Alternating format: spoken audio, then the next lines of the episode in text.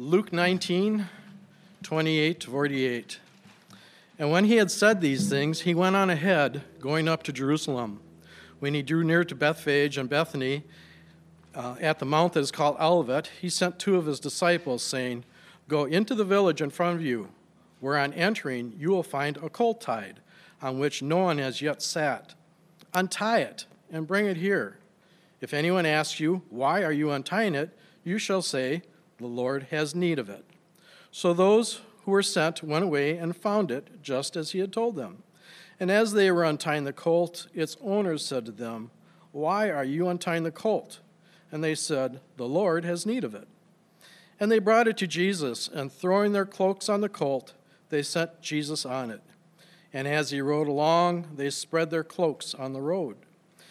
As he was drawing near, already on the way down the Mount of Olives, the whole multitude of his disciples began to rejoice and praise God with a loud voice for all the mighty works that he had seen, saying that they had seen, saying, Blessed is the King who comes in the name of the Lord.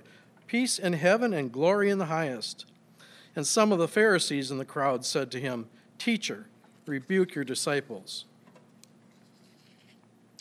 He answered, I tell you, if these were silent, the very stones would cry out. And when he drew near and saw the city, he wept over it, saying, Would that you, even you, had known on this day the things that make for peace, but now they are hidden from your eyes.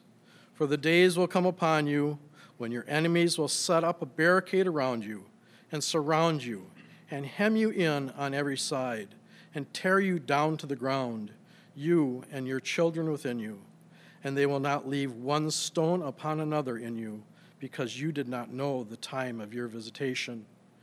And he entered the temple and began to drive out those who sold, saying to them, It is written, My house shall not be a house of my house shall be a house of prayer, but you have made it a den of robbers. And he was watching, uh, teaching daily in the temple.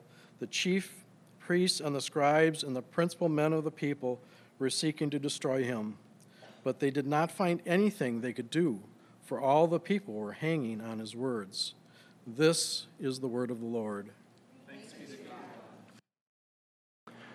Well, good evening and welcome to Disciples Church. We are um, so thankful that you're here this evening. My name is Jonathan, and it's my privilege to open up the Word uh, and be able to expound on it this evening. So, we are glad that you're here. If you have your Bibles with you, you can turn to Luke chapter 19. Uh, if not, it's printed as well in your bulletin, but we're going to be hopping around just a little bit, so I'd love for you to be able to have that uh, with you this evening. Every Easter, uh, the church globally, the Christian church around the world, stops to celebrate the resurrection. That's interesting because in, in all of the movement that we have and all the differences that we have culturally around the globe and all of the things that make us unique as Americans or Westerners and all the things that make people of other nations and other cultures and ethnicities and races unique in their Christian worship, one of the many things that binds us together is the fact that we all take a moment and stop and remember Easter we remember the resurrection. And so this time of year is filled with all kinds of familiar things, not only relating to our faith and our Christianity, but also just those kinds of things that we have uh, remembrances of this time of year. I mean, some of you people like peeps. I don't know why, but you like them. And so that's part of your Easter celebration is you eat a horrible marshmallow candy, and, and somehow you think that that's a way to remember our, our Savior's resurrection. But regardless, uh, there are all those different things, right, that make up a part of what people do this time of year. And so people go out and get get new clothes and we wear pastel colors and pull the white shoes out of your winter box and all those different things that you do this time of year. But there's something that happens a week before Easter that, that historically, as the church has progressed, uh, has become a part and parcel of what we do, a story that marks the beginning of Holy Week. And the Sunday before Easter is the Sunday we're remembering this evening. It's the triumphal entry of Christ. It's called Palm Sunday. And the truth of the matter is that as we look at this story, the thing that should so strike our hearts and our minds, that should be a remembrance for us as we begin this Holy Week, this time where we are specifically setting aside time, both formally together in worship and in service, and also individually through the course of our week, the reminder that ought to be rolling through our heads is that you cannot know Jesus unless you recognize him as King. with all of the beauty of this time of year, the weather notwithstanding, with all the wonders of coming into the spring and feeling warmer weather and getting new clothes and having those breaks from school and doing all of those things, let's not forget what it is that we're actually remembering. That God, who is the king of the universe, the creator of the world, who spoke the world into existence and into motion, that that same God thought it was good and right for him to break into the darkness of this world, to pursue a people who had found themselves at enmity with him, literally made ourselves enemies of a holy and righteous God. And that's part of what we remember in this week. That what happened in this Holy Week forever changed the history and the course of the world. That all human history, up until this point of the story that we're reading this morning, and what's going to happen in that first week, or that rather that last week of Jesus Christ's life before his death and resurrection, that all of human history was leading to that moment. That everything up until that point was a, was a pointer, a sign, an indication of what was going to come through Jesus Christ. And, and that everything that has happened since that moment points back to it.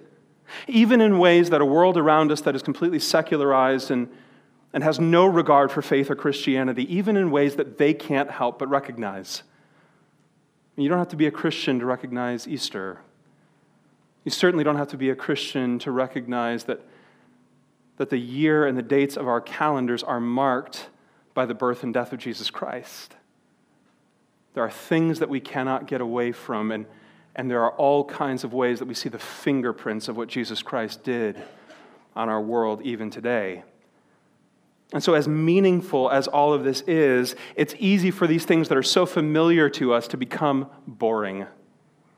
And even as I use that word, I realize there are some people who, who initially would, would bristle against the use of it. But the truth of the matter is, if you've grown up in or around the church, you've heard these stories so many times. You've heard the triumphal entry. You've heard about Palm Sunday. You know the story. If you were a little kid growing up in, in kind of a traditional church, you probably actually had palms that you would wave around, or maybe you cut some out of construction paper in your nursery class. I mean, these stories are so familiar to us that we be, they begin to lose their meaning in our minds. But what I want to see as we go throughout the course of this week, both this evening, Good Friday, and then next Sunday morning with Easter as well, is I want to stop and be able to see what it means that Jesus is King. Because if you're in here and you don't know Jesus Christ, the truth of the matter is there is something that is functioning as King in your life. Our hearts naturally desire a king. We desire something or someone to worship. We are, we are desiring validation and we will find those things in one place or another. And my heart is to show you how Jesus meets that need in a way that nothing else can. And so, both in this evening on Good Friday and on Easter, what we're going to do is we're going to work through St. Luke's account of this Holy Week. So, we're going to begin tonight in Luke chapter 19. But in order to really look at that, we need to understand the context of what's happened to this point. I mean, if you remember the beginnings of the story uh, of Jesus Christ, I mean, again, stories that are familiar to us, but you have this son being born to a poor virgin woman and her espoused husband and he's born in this miraculous manner. I mean, a mother who, who had never been with a man, never known a man, and yet she conceives, she gives birth to this child named Jesus. And so Jesus is born in this backwater village called Bethlehem, in a backwater region called Galilee. I mean, this place had no significance, it had no meaning, it had no significance on the world stage, and yet we find Jesus Christ having his birth there. We see Jesus over the course of the next few years. The Bible describes it that he grows in wisdom and in stature, that just like any other child might grow, he grows in his understanding of the world. He grows in his knowledge about things that he sees around him. He grows in wisdom in his life. And from a very early age, what you see in Jesus is something so unique and so different. You find him in the temple having conversations with priests and discussing deep theological concepts with them. His mother and father don't know where he is, and when they finally find him, they find him in the temple having these conversations. Mother, like uh, Mary, like any, any worried mother uh, might say, says, Jesus, where have you been? We've been looking for you. We didn't know where you were. You got to tell us when you're going places. And Jesus says, I've been about my father's business. I've been doing what I came here to do. You see Jesus growing in other ways until at the point when, he's, uh, when he reaches about 30 years of age, he begins his earthly ministry. He goes out and he meets a few fishermen on the local shores and he says, Look, I want you to come with me. I want you to put down your nets, put aside your livelihood, put aside everything that you know in this life, everything you were brought up to do, everything that makes you who you are, your income, everything. Set all of it aside and I want you just to follow me. And they say, Well, where are we going? And he says, Well, you'll find out as we get there, but I'm going to make you fishers of men. We're going to go tell people about the love of a heavenly father, about a father who loves you so much that he sends his own begotten son to die on you for a cross. And of course, the disciples had no understanding at that point of, of anything that was going to come. And so, as this ragtag group of followers follows Jesus around the countryside, they begin to see him doing really miraculous, truly miraculous, amazing things. You see Jesus at, at a wedding with his family, and and at one point during the evening, during the course of the celebration, they discover that all the wine has already been, uh, has already been drank. And they're looking around. The, the, the, the father of the, of the bride is running around looking for more wine, can't find any. The guests are still there. They're still thirsty. They're still hungry. They don't want the party to end. And so somebody comes and tells Jesus, and Jesus says, Go out and get all these barrels and fill them up with water. I want you to bring them to me. And so they do. Jesus stands over there and he prays, and suddenly, instantaneously, this water turns to wine. And think about what that means. I mean, not only does that mean that Jesus inherently in that moment has the ability to change something from one substance to another, but do you realize that in some form or another that means that Jesus has power over time? That good wine that takes years to become good, he makes good instantaneously. They go into the next town over and they find someone who's, who's lame his whole life. He's never been able to walk, he's never been able to run around with his friends. He's just been sitting there, able to do absolutely nothing in his entire life. And Jesus comes across this man, tells him to take up his bed and walk.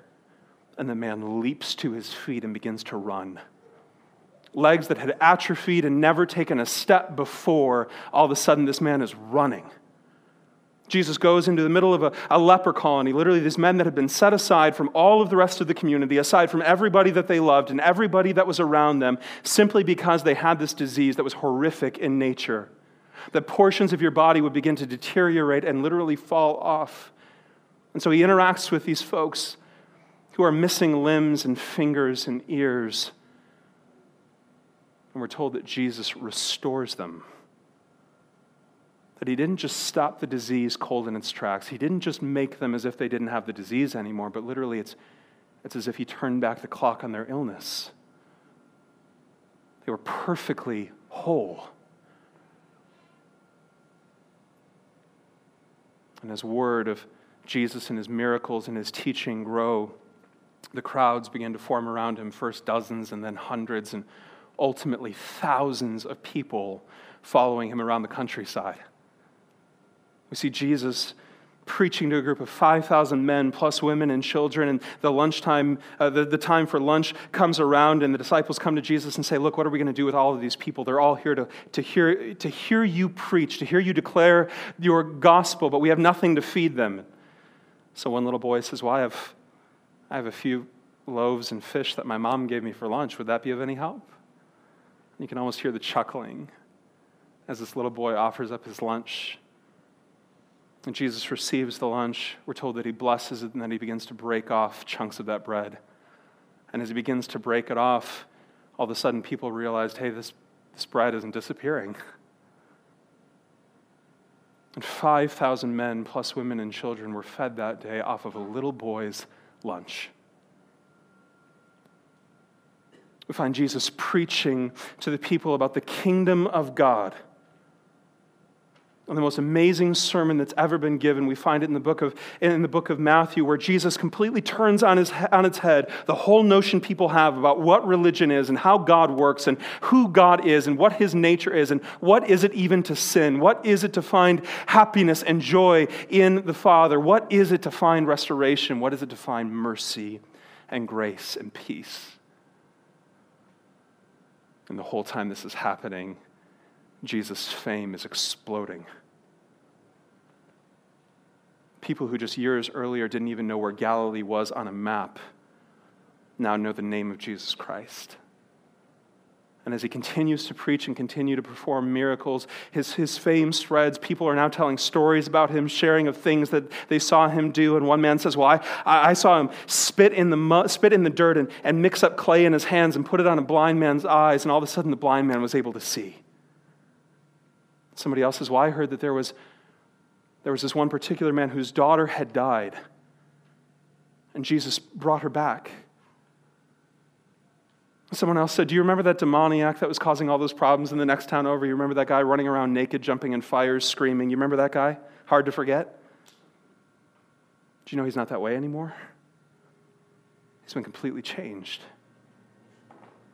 And by the time we reach Luke chapter 19, what we find is that Jesus' fame has grown so tremendously that the only place he's able to preach is as he's on a boat and all the people are gathered around the shore a natural amphitheater.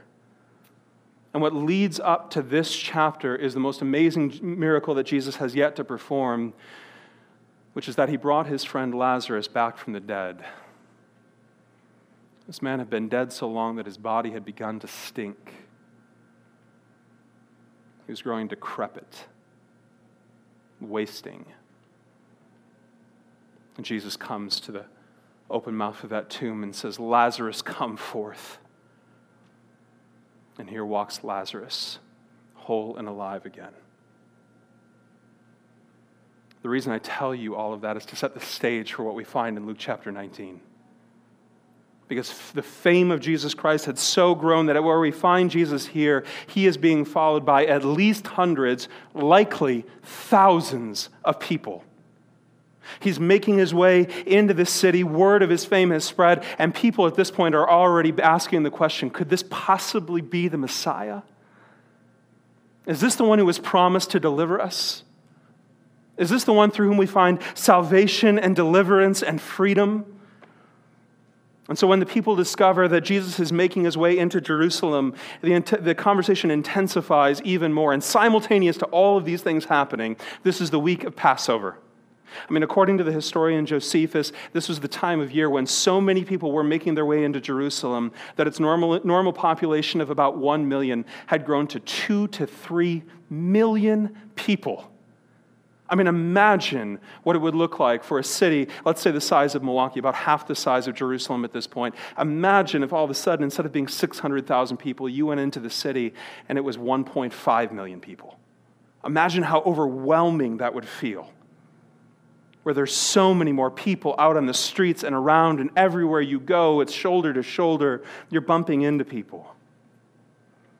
In the midst of all this happening, Jerusalem at this time is occupied by the Romans this invading force that had taken over the city. And what the Romans would do when they came into a city is they would go and they would gather up children and men and women. They would take them outside of the city gates and putting them up like mile markers, they would crucify men and women, boys and girls. So that as you walked into the city and heard the screams and the shouts of people who were suffering, you would be reminded that you do not mess with the Romans. And this is the scene that Jesus walks into. Imagine the hope. Imagine the excitement of the Jewish people as this one who they believe might be the Messiah begins to walk into the city. And the question that you need to ask yourself today is the same question that the Jews asked 2,000 years ago Who is Jesus? Look at verse 28. And when he had said these things, he went on ahead, going up to Jerusalem.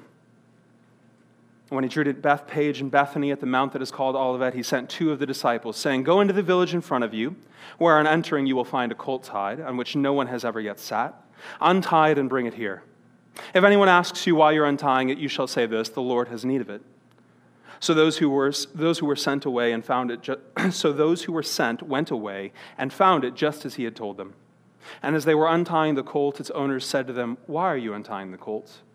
And they said, The Lord has need of it. So just imagine this. He sends his disciples ahead. He says, You're going to go into the city. You're going to walk down this street. You're going to see at this one particular place there's a donkey tied up, and I want you to take that, bring it to me. If anyone stops you, you just tell them it's for me. So the disciples do that. They head out to find this. And, and as they're untying the colt, the owner of the colt comes out and says, Hey, hey, hey, what's going on? Why are you taking my animal?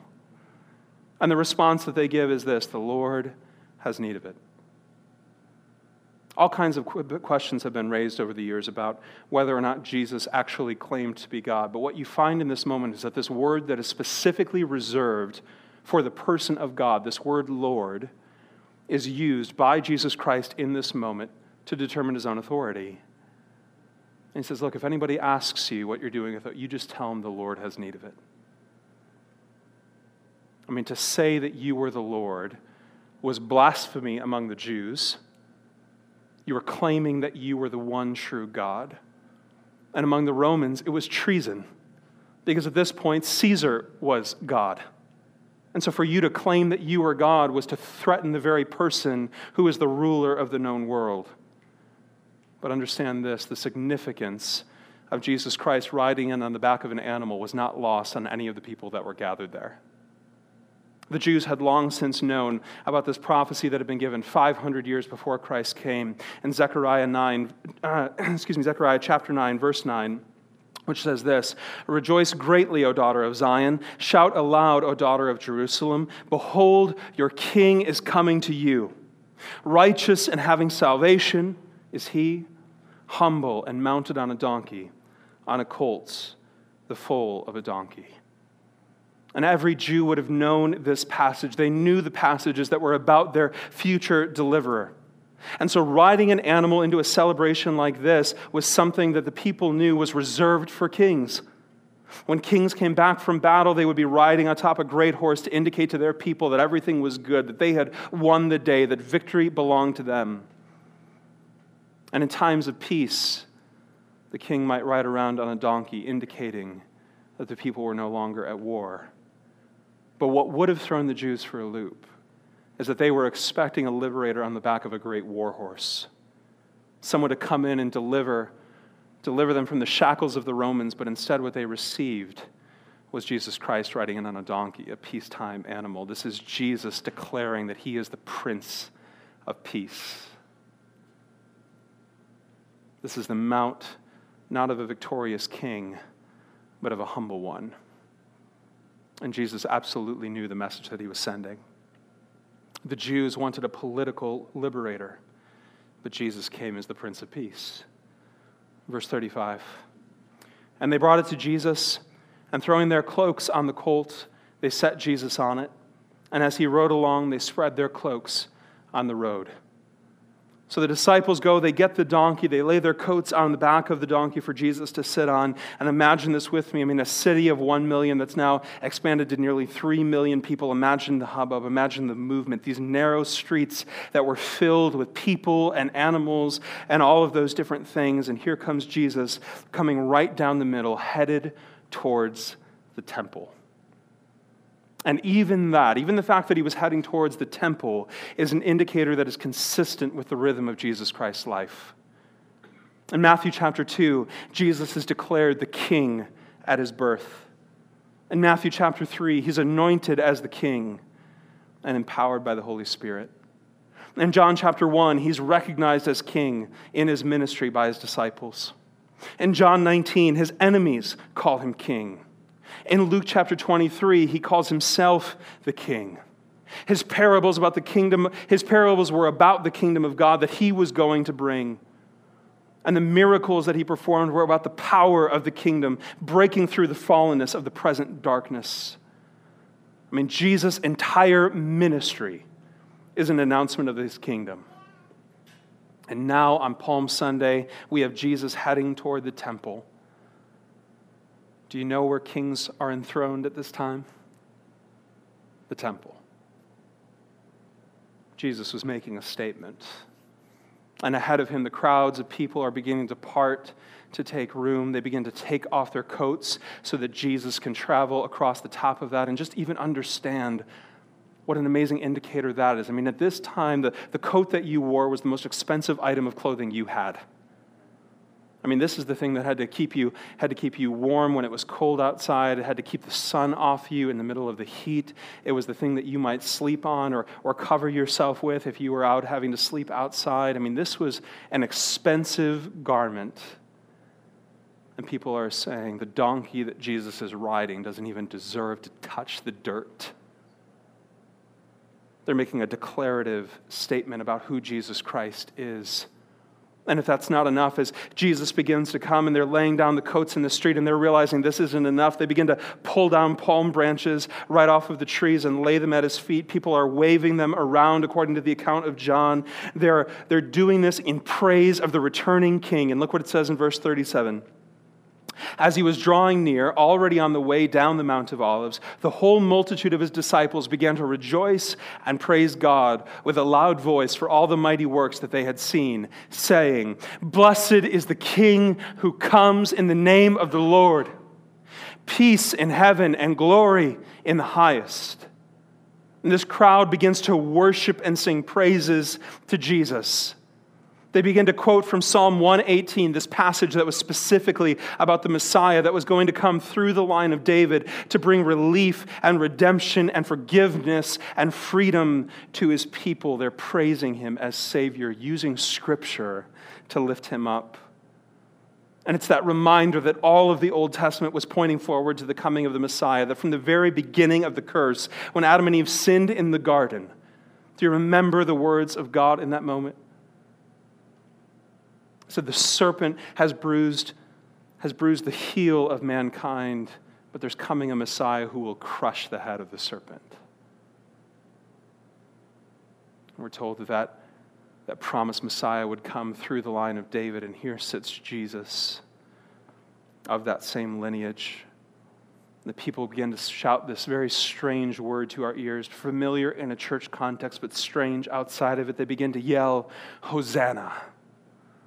Hosanna is a transliteration of a Hebrew word, Hoshiana, which literally means save us. This was a cry of people who were desperate. And at the same time, a cry of praise for the one they hoped would deliver them. But even as they yelled those words, they had no idea how he would save them. See, they didn't make the connection between Jesus' entry into the city and the Passover that would happen that happened thousands of years earlier. They didn't make the connection that Jesus was entering the city at this first day of the week of Passover. This is the same day that people were going out to select the animals that they were going to sacrifice. And here comes the Lamb of God, the sacrifice for the world, riding down their streets. See, Jesus is saying in this moment, look, if I just came to liberate you from the Romans, if I just came to free you from political oppression, how much would that actually help you? He's saying, Do you understand that you have a far greater problem than your politics? You have a far greater problem than the horrific abuses of the Roman government. He's saying, I've come to deliver you from something that is far more oppressive than any regime. I have come to deliver you from death itself. And we know that historically there were some there that day who shouted, Hosanna, save us. Who just days later would be shouting in the crowd, Crucify him. How is that even possible? It's possible because Jesus came to bring restoration and freedom, but the crowd that day had already decided how they wanted him to do that. They had made a plan for themselves that they expected the Messiah to follow, and the Messiah come to answer a far greater problem that they didn't even realize existed. See, they saw their problems as external. They saw it as political oppression, the lack of freedom, the lack of, the lack of the ability to govern themselves. But Jesus came saying, No, your biggest problem isn't outside of yourself putting pressure on you. Your biggest problem is inside of yourself, and it's just trying to work its way out. Your problem is internal, not external. Your problem is a heart that doesn't understand the kind of sin that it commits. Your problem is, a, is the attempt to live your life without my presence and without my love. And the problem is the people didn't want Jesus to heal those things, they wanted him to fix their circumstances. And when Jesus didn't sufficiently fix their circumstances in the way that they expected, it led them to resentment. It led them to say, Well, who is this guy anyway? This isn't the Messiah I expected. And do you realize that this is the same way that we often treat God? As we sit and try to even understand how someone could go from praising God to crucifying Him, does it occur to us that we do the very same thing in our hearts? See, we have a tendency to think that we just need to be better people. If I was a better mom or a better dad, if I was living a better life, if I could just stop doing that one sin, if I could get my finances in order, if I could, if I could just be happy. So, the tendency of so many people is to come to Jesus to try to get those things from him. Jesus, I want you so long as you can give me these things that I want. Give me the family that I feel like I deserve. Give me the kids that will behave the way that I want them to behave. Give me the husband who finally picks up the slack around the house. Give me a wife who appreciates me. Give me circumstances that are improved. Give me happiness. Give me, give me freedom from the Romans. The same heart of those who crucified Christ 2,000 years ago exists today. And so, whatever it is that you have brought Jesus in to help you accomplish, that is the functional king of your life. Whatever that thing is where you're saying, I'm coming to Jesus because I want him to do this, do you understand in that moment you have just declared that Jesus is not the king, but that thing is? And Jesus will not be used. In fact, he says it this way in Luke chapter 9, verse 24. He says, For whoever would save his life will lose it, but whoever loses his life for my sake will save it. And here's what he means He's saying, Whatever you're living for does not serve you. You have no ability to control it. You have no ability to manage it. You have no ability to put shackles on it or to put a leash on it. Whatever it is you are living for dominates you. You are a servant of it not the other way around. And in the upside down economy of God, what he just said in Luke chapter 9, verse 24 is whatever it is that you are most desiring to attain in this life is the thing that will inevitably crush you. But if you will lose your life for my sake, to give up that idol, to give up that thing that you are trying so desperately to hold on to, you will find life. And for those who understand the meaning of that verse, that is not a balm, it's uncomfortable. Because we are so afraid to let go. See, all of us are longing for a king. We are desperate for one. It's a result of being cut off from God in the fall. I mean, we feel it physically as our bodies age and deteriorate. We feel it emotionally as we find ourselves broken in relationships and in family. We feel it psychologically as we are longing for some sort of security and some sort of sanity. We feel it in every element and aspect of our life, and certainly and most profoundly, we experience it spiritually. Trying to fill a hole in our heart, a hole in our life that nothing in this world can fill. And so, the invitation of this passage is that you would begin to see that there is only one king worth serving. So, what's the significance for us? Here's the thing that blows me away about this passage that since Jesus came as a humble king, since he came as a weak king, you can trust him. That he is not oppressive, he is not a tyrant, he is not dominating, he is humble. It's amazing out of all the ways that Jesus Christ chooses to reveal himself and the language that he chooses to use about himself, that the language he uses is so consistently around the idea of humility and grace, humility and gentleness. It's what Zechariah 9 9 just said about him a humble, gentle king. It's the image of a king riding in on a donkey. It's the words of Jesus Christ as he says, If you will follow me, if you'll understand who I am, if you'll serve me, if you'll love me, he says, My burden is easy, my yoke is light. It's that idea that a yoke that was put on an animal's back is something that, hand, that was handcrafted to fit them perfectly, so that it wasn't burdensome, it wasn't uncomfortable, it wasn't painful, it just felt right. How could a domineering, dominating, oppressive king promise that? He couldn't. And it's why we see a king that is gentle and humble. No other king can serve you that way. And so, what is that king in your life? Because if your king is your career, and you live for it and fail, it will crush you. It will punish you. Your career can't bring peace. It can't suffer on your behalf to make things right. All it can it can't reconcile what's broken. All it can do is sit there as a judge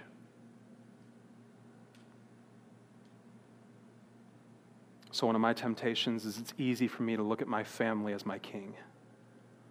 I love my family. I really do. They're fun. And I love my boys and I love my wife. But they make really terrible kings in my life.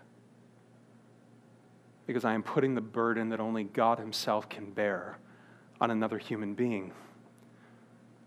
And not only does it crush them within the context of that relationship, but ultimately it crushes me as well because there was only one king who could do all of this for me. And it's true of family and wealth and comfort and power and anything else you're trying to find your meaning in. But the weak king, the true king, came to give himself to bring you into the kingdom, to adopt you into his family, to make you a son with the same standing as his own, Jesus Christ. So, how are we to make sense of what's going to come later in this week in Good Friday when this very same king was nailed to a Roman cross? When he was hung up naked, belittled, and mocked? When the beard was pulled from his face and the crown of thorns jammed into his skull? How do we make sense of the fact that this happened to the king who came to bring salvation to that very same people? Because kings aren't supposed to go to the cross, they're supposed to send people there. We make sense of it because he's a king unlike any other. Jesus didn't come to set the Jews free from the Romans. He didn't come to make bad people good. Jesus came to make dead people alive and to make enemies into family. And though the, crowd, though the crowd's worship in that day was shallow and momentary, Jesus would suffer and die for their sins and for ours and cry out, Forgive them, Father. They don't know what they're doing. And if you don't understand that He's the King who knows better than you what your life needs to be, if you don't understand that He's the King who has a better plan for you than you could ever plan for yourself, then you will inevitably turn with resentment, the same way the crowd did that day. With the amazing promise that we'll reflect on painfully this Friday. I mean, it should feel dark and heavy on our souls to think about the cross. It's the same thing that leads to what we're going to celebrate next Sunday. And it's the truth, the amazing truth, that Jesus Christ died for the same people who abandoned him. And that includes us. So John Stott said it this way. He said, As the essence of sin is us substituting ourselves for God, so the essence of salvation is God substituting himself for us. I mean, think about that. It was this exchange that he made. And finally, we read this in verse 39, and then we'll close. And some of the Pharisees in the crowd said to Jesus, Teacher, rebuke your disciples. And Jesus answered, I tell you, if these were silent, the very stones would cry out. And this is language we see all through Scripture. It's the same language that we find in the book of Genesis when Cain murders Abel, and we're told that the earth itself cried out. See, whenever you see something like that happening in Scripture, what it's saying is that an injustice has just been committed. And what Jesus is declaring in this moment is if you told these people to stop worshiping, it would be an injustice that the earth itself couldn't bear. The stones would cry out my praise and my honor and my glory. They would worship my name. And so while these people were standing there waving palm branches in the air, singing praises to their God, thinking of it purely as a hero's welcome for a liberator that they longed to see, to Jesus, it meant much more than that. Because of what was prophesied in Isaiah 55 12, which says this For you shall go out in joy and be led forth in peace. The mountains and the hills before you, God, shall break forth into singing. And all the trees of the fields shall clap their hands. And so, as the people stood there that day, waving their palm branches in the air and singing his praises, it was just a foretaste, a shadow, an echo what's going to happen when Jesus Christ returns once again. When all of creation sings the praise of its Maker.